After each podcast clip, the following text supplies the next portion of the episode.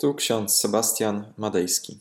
Dzisiaj mamy środę, dokładnie 9 marca 2022 rok. Z przypowieści Salomona, z księgi przypowieści Salomona, 8 rozdział, 13 werset. Bać się Pana to znaczy nienawidzić zła. Oraz list do Efezjan, drugi rozdział, 10 werset. Jego bowiem dziełem jesteśmy, stworzeni w Chrystusie Jezusie do dobrych uczynków. Drodzy, patrząc na te dwa wersety,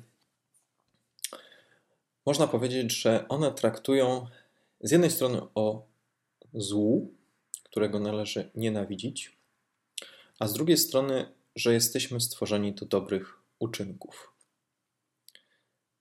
Siedzę obecnie nad tymi wersetami i zastanawiam się, jak opisać to, co się współcześnie dzieje. Z jednej strony widzimy konkretne zło, jakie dzieje się w tym świecie, a z drugiej strony chcemy z tym złem walczyć. Jak zwyciężać zło? Apostoł Paweł w liście do Rzymian napisał: Zło dobrem zwyciężaj. Bojaźń Pana jest odwrotnością zła. Według przypowieści Salomona, nienawiść do zła i bojaźń Pana są ze sobą powiązane. Bojaźń to przede wszystkim nie lęk przed Bogiem. Bojaźń to uczucie, które powoduje w nas, że my do Boga lgniemy.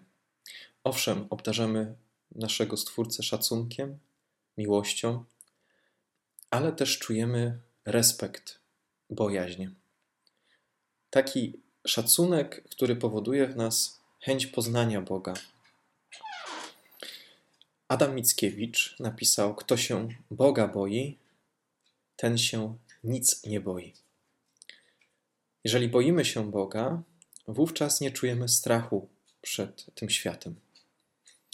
I nie mam na myśli tutaj, że świat współczesny jest przeciwieństwem Boga. Wręcz przeciwnie, Bóg objawia się we współczesnym świecie. Objawia się w dobru, w miłości, jakie dzieje się poprzez zwykłych ludzi.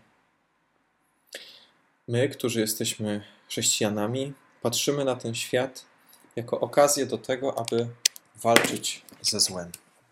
Widzimy, że wiele zła dzieje się we współczesnym świecie i staramy się odpowiadać na to zło właśnie dobrem, które czynimy dla innych ludzi. Zastanówmy się dzisiaj, w jaki sposób możemy walczyć ze złem, w jaki sposób możemy dobrem zwyciężać zło, a jednocześnie nie dać się zwyciężyć złu. Czy chrześcijanin, czy chrześcijanka mogą nienawidzić? Czy mamy pozwolenie na to, aby czuć nienawiść do kogokolwiek? Widzę różnego rodzaju wpisy pod adresem przywódcy Rosji niekiedy wulgarnych wpisów w internecie. Ale zastanówmy się chwilę, czy nie powinniśmy z jakimś większym szacunkiem odnosić się do tych słów, które są zapisane w liście do Efezjan, że jesteśmy stworzeni do dobrych słów, do dobrych uczynków, do dobrych działań. Skoro modlimy się za naszych braci, nasze siostry, którzy są pokrzywdzeni, to również powinniśmy modlić się o naszych prześladowców, o to, aby oni się nawrócili, aby zmienili swoje życie, aby zmienili swoje postępowanie. Ostatnio rozmawiałem z przyjaciółką i ona słusznie zauważyła, że mało kto współcześnie modli się o Putina. Raczej mu źle życzymy, raczej myślimy o nim pełni nienawiści. Owszem, czujemy nienawiść do tego, co on czyni. Nienawidzimy grzechu, nienawidzimy zła, jakie z jego powodu trafia na ten świat, ale to nie znaczy, że powinniśmy nienawidzić jego osoby. Chrześcijanin nienawidzi grzechu, ale powinien modlić się za grzeszników. Jak to jest z nami? Jak to wygląda współcześnie? Czy modlimy się o naszych prześladowców? Czy modlimy się o to, aby się nawrócili? A może już skazaliśmy ich na potępienie? Może już dawno od nich e, się odwróciliśmy na tyle, że uważamy, że nawet Bóg o nich zapomniał. Myślę, że nie. Bóg nie zapomina nawet o największych grzesznikach. Bóg pra pragnie nawrócenia i zbawienia każdego człowieka. Nie dajmy się pokonać złu, nie dajmy się pokonać nienawiści. Dajmy się przede wszystkim e, pochłonąć przez Chrystusa Jezusa, ponieważ Jego dziełem jesteśmy. Jesteśmy stworzeni w Chrystusie Jezusie do dobra. Te słowa z listu do Efezjan zachęcają przynajmniej mnie do tego, aby zastanowić się, w jaki sposób można pokonać nienawiść. A można ją pokonać poprzez dobre uczynki, poprzez modlitwę, poprzez refleksję o tym, co Bóg dla nas przeznacza, czyli jednym słowem, poprzez skupienie się na dobru, na miłości, na nadziei i na wierze w tego, który nas prowadzi. A prowadzi nas niezależnie od tego, czy dzieje się w naszym życiu dobrze, czy też źle. Możemy w ten sposób zło dobrem zwyciężać. Nie daj się zwyciężyć złu, ale zło dobrem zwyciężaj. Módl się o swoich prześladowców. Módl się o tych, którzy źle ci życzą. No po czym bylibyśmy, gdybyśmy tylko modlili się o tych, którzy nam dobrze życzą? Takie pytanie retoryczne stawia Pan Jezus w Ewangelii. Zastanówmy się chwilę, o kogo możemy się pomodlić. Może to być jakaś osoba, która nam źle życzy. Może to być jakaś osoba, która nas skrzywdziła. Modlenie się o kogoś w ten sposób nieironiczny, szczery przed Bogiem może pozwolić nam pokonać zło, które ktoś w nas stworzył.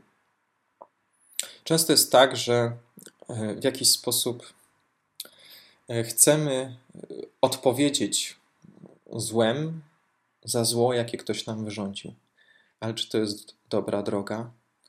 Czy w ten sposób nie pochłaniamy się w tej nienawiści, w tym złu, jakie ktoś z nas stworzył?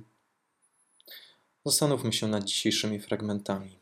Bać się Pana to znaczy nienawidzić zła. Jego bowiem dziełem jesteśmy, stworzeni w Chrystusie do dobrych uczynków. Amen. Pomódlmy się. Drogi nasz Panie Boże, w tym poranku pragniemy pomodlić się o tych, którzy nam źle życzą. Panie, spraw, aby abyśmy nie pochłonęli się w jakimś złu, jakimś nieszczęściu, jakiejś nienawiści w stosunku do kogoś.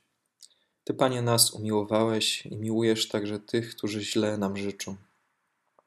Prosimy Cię, pobłogosław naszych prześladowców, abyś Ty nawrócił ich na właściwą drogę, abyś wskazał im właściwy kierunek.